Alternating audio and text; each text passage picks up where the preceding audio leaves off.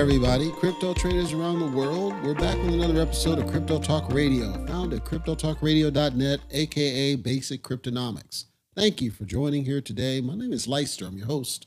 We've got a couple topics I want to go through. First, let's get the particulars out of the way, and then we'll jump right into this.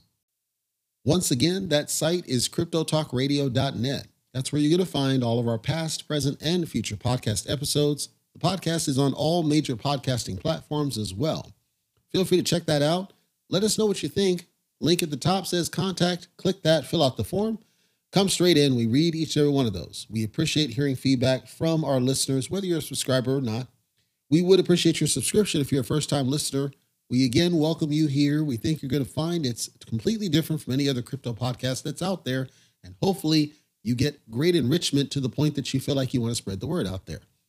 The last thing I'll call out is our Triad membership. The Triad is where we are trying to build a community of serious investors, not the kids that say the word Jeet and say the word Keck and can't half read. We're talking serious investors that believe there's something to this cryptocurrency thing and they want to talk to other grown adults, other serious people. Get away from the toxicity. Check it out. On the site, click on Triad. It'll tell you about our different tiers for joining the full on Triad. If you still have questions, you can join us in our Discord channel cryptotalkradio.net slash discord will take you straight there. And anybody will be happy to answer any questions you may have. Given that let's go ahead and jump right into our content for today's episode.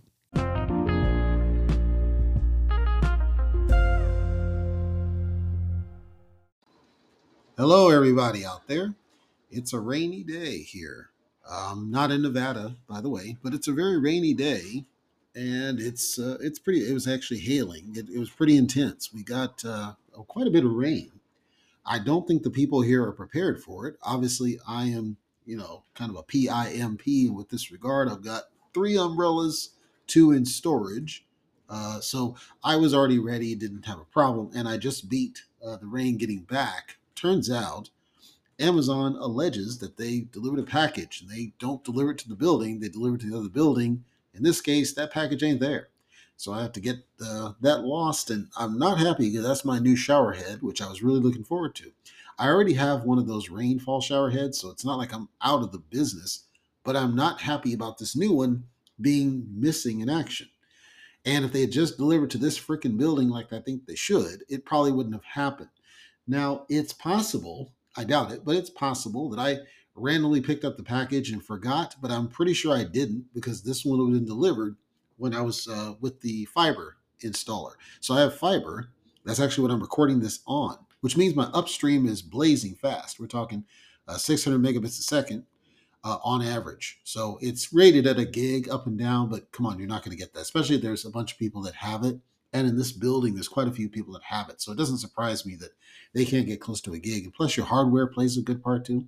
So most computers should be able to pull it, but you're talking, you know, it's rare that you're going to hit the full gig. I guess that's my point. So let's go ahead and skip the preamble. I'll do an announcement just so you have the heads up. I am revamping the intro. So if you're one that, you know, you're tired of the intro, there will be a new intro. It's much shorter. I have to introduce in a different way. I've already done this on Casual Talk. I was very happy with what I got. I I debated changing the music, but I, I want to keep the music as is. And uh, Bailey, who's over there, I did thinks a bang up job on that. And so with crypto, it's a little bit different. I got to find the exact right voice, and I found one who was I thought perfect for the job. This this I don't want to say it, but I'm going to say it. This chick wanted 260 some odd dollars for a 30 second spot. Now, I, I'm not trying to be crass, but let's just be honest here in some shady corners of different cities, you can probably get about an hour for a hundred bucks. In fact, if I remember Porky's two, seems like that's what he charged. I think it was Porky's two. Is it Porky's two or Porky's one? Might have been Porky's one, but I'm pretty sure that's what he. No, it's Porky's two because of the boat. Uh, well, no, the one segment was was that one or two? I can't even remember. I hate getting old. I regardless, Porky's. You know, I'll give you two girls for an hour or three girls for a half hour. That's all. So so a couple hundred bucks and they get like an hour. So this girl trying to charge $260 for 30 seconds with her if if we're going to say now if there were other less reputable uses of her lips, I still wouldn't do it. Like $260 for the use of your mouth for 30 seconds, th- that doesn't work. Like it doesn't even matter how much money I make. I would never justify it and I would never tell somebody to do this.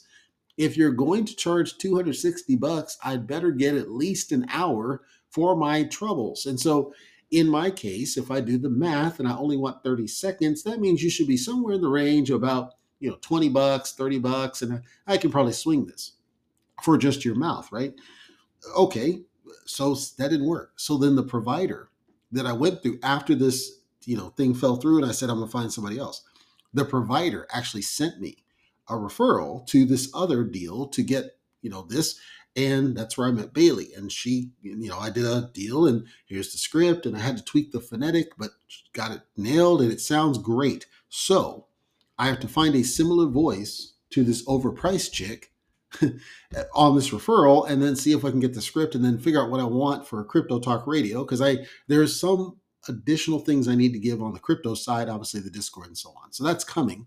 I just want to give you the preface on that one. So when it does, I'll let you know, and I'd like you to listen to it we welcome feedback. CryptoTalkRadio.net. Hit the contact form. We want to hear from you. Here our Discord. We always welcome people in the Discord. Let's get into cryptocurrency. We're going to skip the transition because we have a lot to talk about. The big news, of course, is that crypto went on a little bit of a pump. It didn't last very long, but we're still slightly up. But it, it's not it's not what you think it is. I will talk about that in a second. But looking at CoinDesk.com and I zoom out to the month chart, and I'm targeting Ethereum in particular a low of 1551, a high of 1623, settling right now at 1597, just shy of 1600. This sounds certainly better than the 155, but it's nowhere close to where we think we should be given the pump that we had. And I'm not dismissing the value of the pump. There was a profit opportunity to be taken. Bitcoin went as high as 26.5, a low of 25.1, hovering just underneath the 26,000 mark. So people expected we're going to be a little bit over the 26. We're at some strong resistance here. As I look at it, we're in steep red, which tells me we're going right back down. There's a lot of pressure on all of cryptocurrency, and then there's a little bit of fear, and I'll talk about that here in short. First, I want to talk about what happened. What happened that caused this run up on Bitcoin? Well, what actually happened was a short squeeze against Bit, against Bitcoin itself, and that of course affected the larger market. So what happens is there's a lot of gamblers out there and they're shorting right? So they're shorting the cryptocurrency, which means they're pushing the price down and they're gambling that it's going to keep heading down. Because the theory was that Bitcoin was going to go as low as like 24 grand ish. When there's a short squeeze, what happens is you get some people that are pushing those shorts, you know, shorts out. And so this is what happened with the AMC. This is what happened with GameStop and some others, where rich people, because that's what happens, rich people come in and they push the price to the point that these shorters get liquidated because they don't have their stop set up and then they get liquidated and they get crapped on and so this push up that's what's really happening it's not that it's a long-term bull run don't let anybody tell you that it is it's not a trap per se but ultimately they just got squeezed out of the business now this is good because it means that the more we can get them out of the way the easier it is to get to a bull run we still got a long way to go. And I want to be clear, we still got a long way to go. Right now, our support line is about 25,000, right? But we don't have any sort of strong bullish indicators or bullish push. We don't have anything that's going to help kick it over the edge. So, while we still have this bearish sentiment, we're going we're not going to see any kind of a run, but it's still a profit opportunity. Depending on how much you put in there, you could have taken profit off of this squeeze and hopefully you were able to do so or you can just sit and wait it out. Right now, as I record this, Ethereum went right back up to the 1600 mark. So let's see if we're able to get a little bit of profit out of what's happening. I think it's good for the short. I just don't want people to have the mistaken impression we're on a bull run because I don't see this. I talked about the fear. The fear is related to FTX. Poof Hair, he's he's still in jail, but Poof Hair, of course, is somehow associated. But What's happening is that FTX has $3.4 billion in cryptocurrency holdings still remaining. There is a nervous sentiment out there. There's been a lot of these large dumps. The government's done it. There was a Voyager dump, there was a Celsius one. And so, with this $3.4 billion of FTX, the rumor and innuendo floating around is that they're going to dump this major amount of cryptocurrency, which may cause some catastrophic price movement downwards. That's a lot of freaking money. We already have lost billion, billions and billions of dollars from the total market cap. If you look at the top on CoinMarketCap, for an example, we've already lost billions and billions of dollars, and it's hard to stabilize this. Well, a $3.4 billion sell would definitely dip Bitcoin, which of course would dip everything else.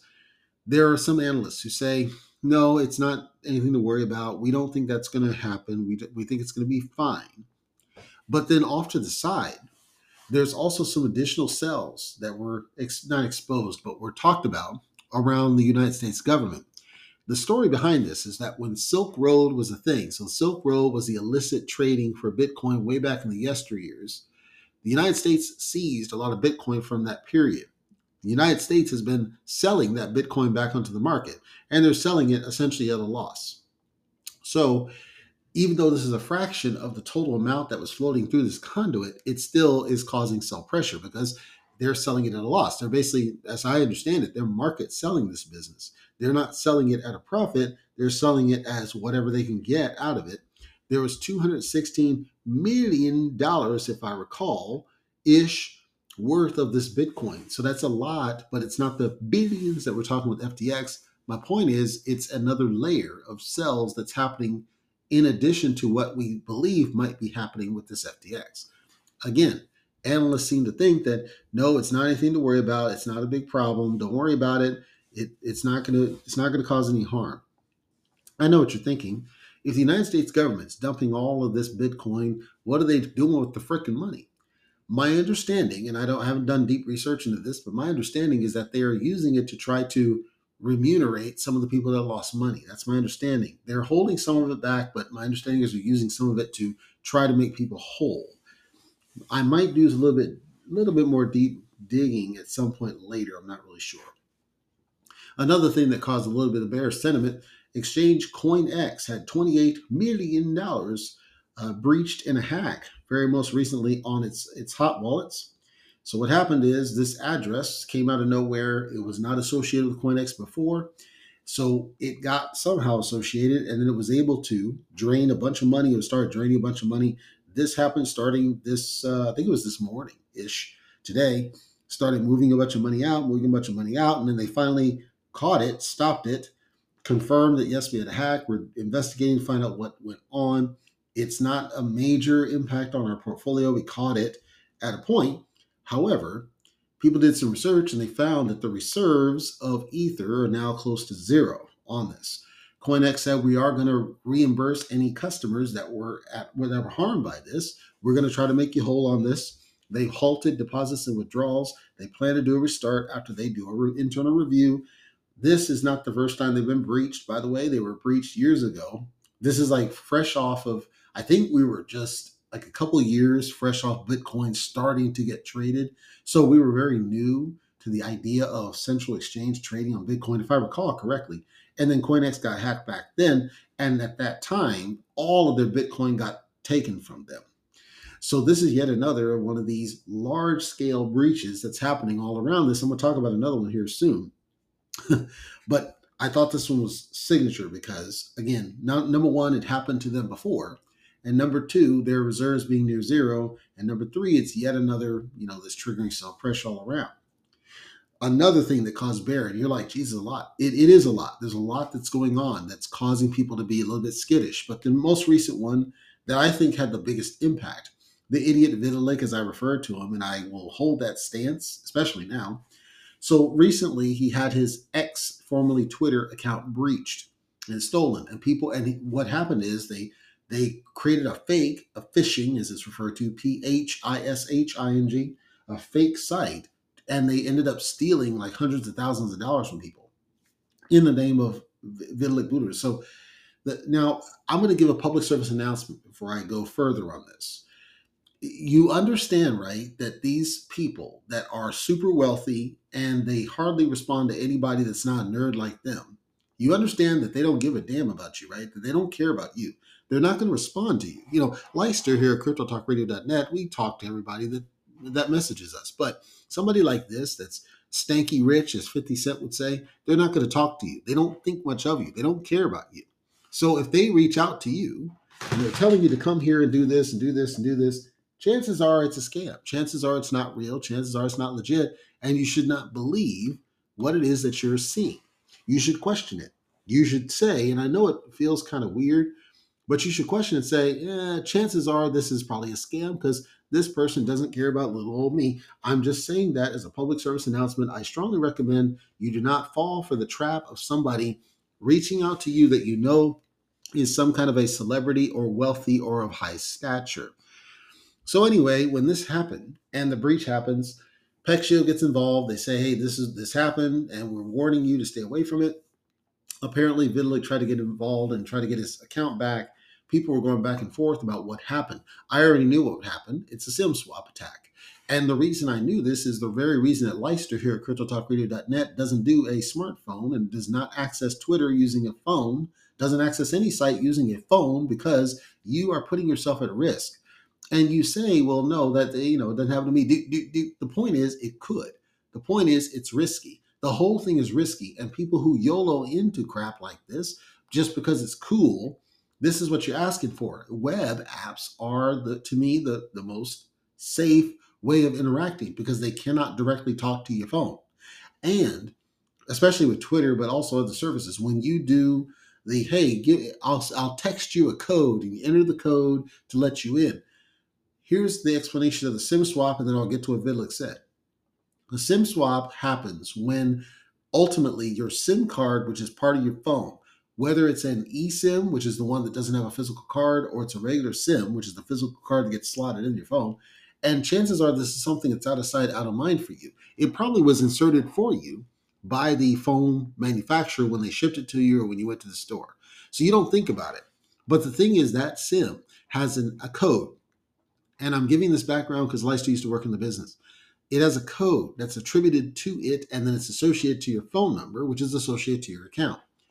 In a SIM swap attack, any SIM can be cloned by which I say because they have to be able to reissue it, right? They have to be able, let's say you lost it, you lost your phone, or you lost something else, they have to be able to reissue this business. So they can clone it and they can clone it to anything else. A SIM swap is nothing more than your SIM, your code, your information got cloned to another SIM, which then ended up in another device, which allowed them to validate who they are on your behalf improperly. This can happen by them just calling the phone company, and maybe you don't have a password on your account that you have to give them verbally. Maybe they were able to social engineer it from you or from somebody else in your family. Regardless, the bottom line is that your SIM gets cloned over to another SIM, which goes to another phone, which allows them access on your behalf because they can receive your text messages. You'd be surprised how easy it is to actually pull this off. It's not hard at all. It's actually very simple. And SIM swap attacks happen all the time, most notably to very wealthy people or very notable people. As a result, you see these people getting breached. Well, when Vitalik gets breached, people are going back and forth and saying, "No, I don't think it's a sim attack. He wouldn't be that stupid." And I'm, you know, I'm I'm laughing. I'm not laughing at the situation. It's not funny. I'm laughing at the the sheer naivete that somebody who invented Ethereum would somehow that has anything to do with raw intelligence. It doesn't. The reason I call him the idiot Vitalik has nothing to do with his brain power. It has everything to do with the way he acts and the way he presents himself and what he does. See, when you're a nerd, when you're a true nerd, and I would attribute myself to be a nerd, which is why I know, when you're a true nerd, the temptation is to go all in on technology in all its forms. But people don't understand, you know, when you unplug from the matrix, you realize some technology is great and some technology ain't that good. If I look at, you know, regular cell phones, I think regular cell phones are fine, mobile, portable, not sitting at home. I'm sorry, sitting at home, I think you should have a home phone that you use. I know it sounds weird, but the reason for this is very simple. A cell phone, by default, is going to be open for what? Text messaging. There used to be a point where text messages charged you. Every single time you got a text, you were charged. They turned it unlimited. When they turned it unlimited, all of these web services start saying, yeah, just verify your text and we'll let you in. And then what happens? You get these SIM swap attacks because they now know the, the crooks, the bad guys, now know, well, everybody's just jumping on board with this text message business. And nobody's thinking about keeping themselves safe anymore. Your home phone is safe from that garbage. Your home phone cannot be cloned in that regard. Your home phone cannot be breached in that regard. The most they could do in the old days of copper is physically tap your line out the side of your house. You you had a measure of safety. In a cell phone world, your safety is being eroded, and that's what happened with the idiot Vitalik. And the thing is, he's not thinking about it. He's not thinking that anybody would try to do it. He's not thinking that he maybe he even felt like, okay, nobody's going to breach my my business, and all this other stuff.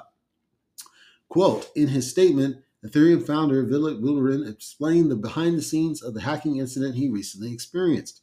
Buterin's account was taken over by hackers, and cryptocurrency users were targeted using phishing, P H I S H I N G, a fraud method. It has been reported many users fell into this trap and lost their money to fraudsters. In his statement on a social media account, Vitalik Buterin said that fraudsters took control of his phone number with social engineering tactics and the SIM swap method. He stated that the officials of the mobile operator he was using were deceived and his SIM card was moved over to another SIM card. So, just to be clear, what that's really happening here. In this case, the SMS, the two factor was not, that was not the root cause. The root cause was his phone number itself. I'll continue and then I'll circle back because I think it's a good educational point because I want you to stay safe. Quote, the attackers who captured the phone number were able to control the Twitter account where Vitalik Buterin added his number. Buterin said that he did not use a two factor authentication type of security measure through his phone number, but he still lost control of the account because of the phone number he added to the app for Twitter Blue.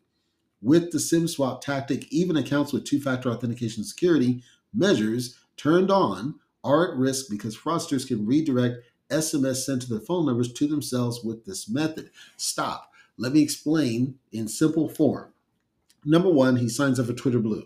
Twitter Blue requires you give them a phone number in order to buy that.